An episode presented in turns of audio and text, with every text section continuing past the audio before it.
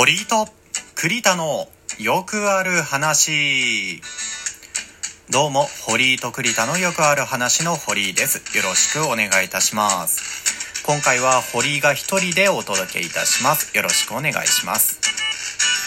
ツイッターでネタツイートで見かけたんですけど7年とか8年前ぐらいに流行ったアニメのキャラ。そのアニメキャラをアイコンにしているえー、人が今最近ツイートしている内容って仕事の愚痴かもしくは健康の話しかしてないって書いてあったんですね。えー、的を置いているなと。どっかでいろんな人のやつあなた覗きましたかっていう、もうエスパーですよね。まさに的を置いている。かつてそれぐらいの流行ったものを見てた人が今大人になって今の現状をつぶやくことって言ったらやっぱりもう仕事の話しかないんですよね。あとはもう置いていくからその健康の話ばっかりになって。うんけど寂しいよねそれって。自分のこと言われたようでドキッとしましたけれども逆にじゃあそういうなんだ昔のアニメの話ができるっていうことは若い証拠なんじゃないかなっていうところで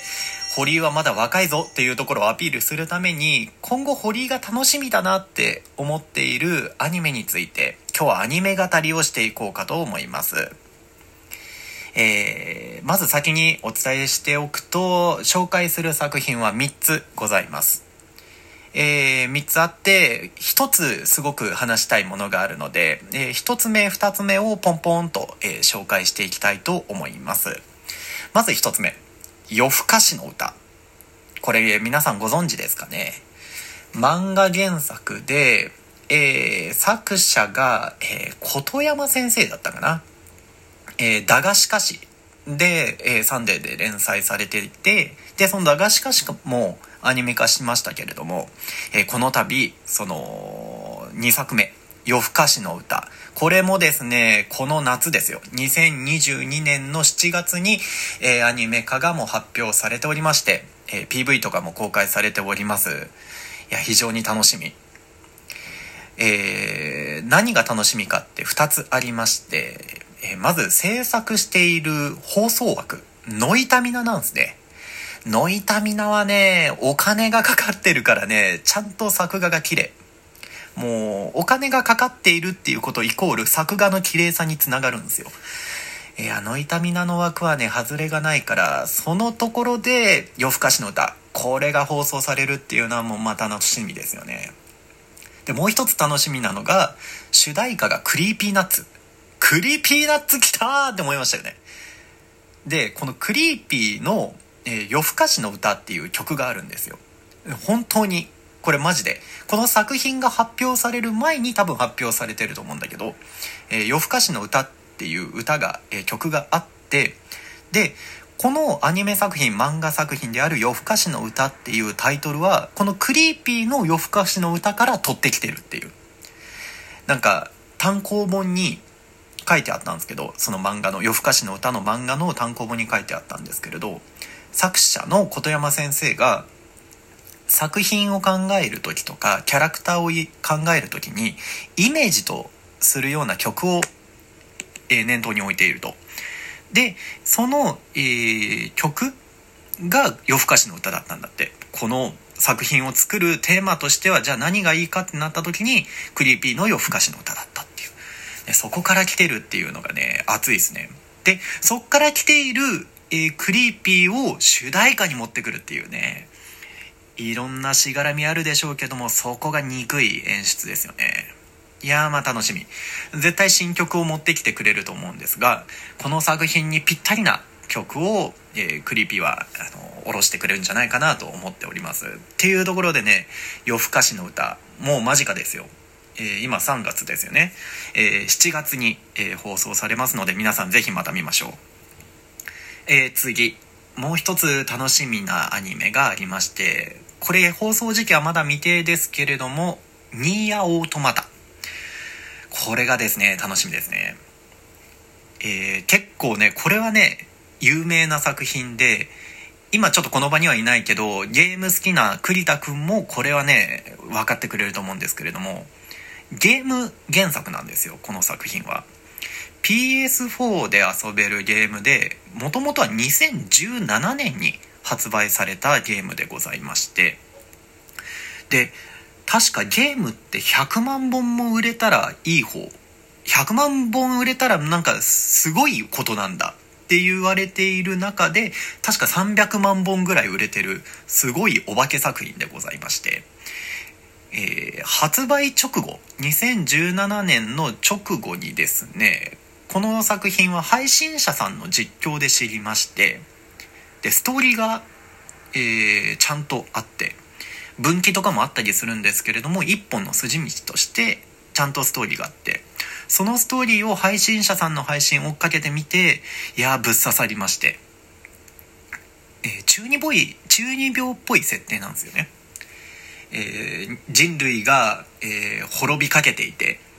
で、え人類が作ったアンドロイドが、え滅びかけている原因である宇宙人と戦う。で宇宙人が作った機械生命体っていうえものがいてなんで人間が作ったアンドロイドと宇宙人が作った、え、機械生命体その2つが、えー、それぞれの主たる、え、ものを背負って、え戦うと。代理戦争をしているっていう世界観でまあ中二病っぽいですよね。そもそもがアニメっぽいっていう。でこれだけ人気があったことが結果としてテレビアニメ化につながるっていうね。うんこれが非常に楽しみ。あのでこのニーアオトマタねあのー、非常にネタバレが難しい作品なのであまり詳しくここで語れないのが、えー、もどかしい。何か一つ喋っただけでもネタバレになってしまうので、えー、ぜひともゲームが得意な人はゲームをちゃんと実際にプレイしていただきたいしちょっとまあゲーミングゲームが苦手な人は堀井みたいに実況者さんのやつで、えー、追っかけて見てみてはいかがでしょうか。ぜひともストーリーを最後まで見てもらってえー、最後のエンドの分岐の最後のいいエンドまで見ていただいて、えー、最後の感動を分かち合っていただきたい。でその感動がどうアニメに表現されているのかっていうところが見どころでございますね。いやこれはまだ制作が発表されただけなので放送時期は未定ですので、えー、楽しみにしていきたいと思います。でちょっとなかなか喋りましたがこれが一番話したい話。えー、この作品がですねは、えー、アニメになるってなって堀井はもう狂気乱舞なんですけれども狼と香辛料。狼と香辛料が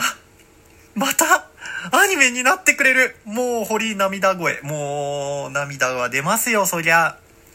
えー、この作品はですね2008年に第1期がアニメ放送されましてえー、作品自体は、まあ、その2、3年前かな。2006年ぐらいにライトノベルとして小説でね、えー、そもそも人気があった作品になったんですけれども2008年に1期が放送で2009年に第2期第2クールが放送されてすごいいいところで終わっちゃったんですよ。えー、12話まで完結したんですけれども、え、続きが気になるよみたいな感じで終わったんです。ああ、これはまあまた次がすぐに第3期が来るのかなって思ってたんですけれども待てど暮らせどその第3期の話は出てこない。もうないだろうって思ってたそのアニメが終わった13年の時を経てですよ。13年ですよ。13年堀井は待った。13年待った同士がいっぱいいる。完全新作アニメの制作がですね発表されたんですよこの度。あもうテンション上がっちゃってもすごい 早口に今なってきちゃってますけれども。本当にこの情報が最初出た時声が出た。もう叫びましたよ。気持ち悪い声が出た。うおーっつって。もうね涙が本当に出る。13年待ってて本当によこよかった。もうアニメも擦り切れるほど見たしえー、原作の小説も買って何回も読んだ。でもう一回読もうとは思っているんですけれども、えー、そんなもう期待大の狼の「狼と香辛料」っていう作品が、えー、今後ですね発表されましてアニメが楽しみでございまして簡単にストーリーをねちょっと語らせてください、えー、この「狼と香辛料」っていうのは中世ヨーロッパの時代によく似た世界観で人々がねまだあの物々交換もするようなで金貨とか銀貨とかが登場するような世界観なんですけれどもそこに登場人物一人の行商人、えー、練り歩いて商売をして生計を立てている青年のロレンスが狼の耳と尻尾を持った少女をホロっていうね。可愛いんですけれどもこの少女ホロと出会ってそのホロの故郷を目指して2人で旅をするっていう物語なんです、えーファンタジーではあるんですけれども剣も魔法も出ない、えー最近流行りの転生ものであるなんかシステム設定みたいな。そういうのも全然全く出ない経済をテーマにした作品でございましていやこのホロのねあの少女っぽい可愛らしさとホロってこれもともと神様なんですね。なのですごく長い年月を生きている。長い年月生きているがゆえに頼りになるような頭の良さがあるんです。自分で堅牢ホロって言っちゃうぐらいにもうすごい頭のいいキャラクターなんですけれどもそのギャップですよね。頭のいい老快なキャラクターが時折見せる少女の面みたいな女の子の面みたいなのがすごく可愛くて。でその、えーホロ可愛いホロと一緒に旅するロレンスが毎回トラブルに巻き込まれるんですけれども、えーそのトラブルを、えー経済的なね、えーここの抜け道を通るんだっていうそういう発想を利かして、えトラブルを逆転させて、え乗り越えていく。っていう展開がですねすごく、えー見てて興奮する。キャラクターキャラクターでも燃えられるし作品のそのストーリーの展開の良さ展開のどんでん返しも面白いっていうところでですねぜひともおすすめの作品なんですけれどもあー時間が足りない。そんな狼と香辛料がまたアニメが制作されるっていうところが出て堀井が最近テンションがもうぶち上がりました。えー楽しみが先に待ってるっていうのは本当にいいことですね。日々を頑張る原動力になります、えー皆さんもそんな日々を頑張る原動力を教えていただけると幸いです。あ時間がない。さようなら。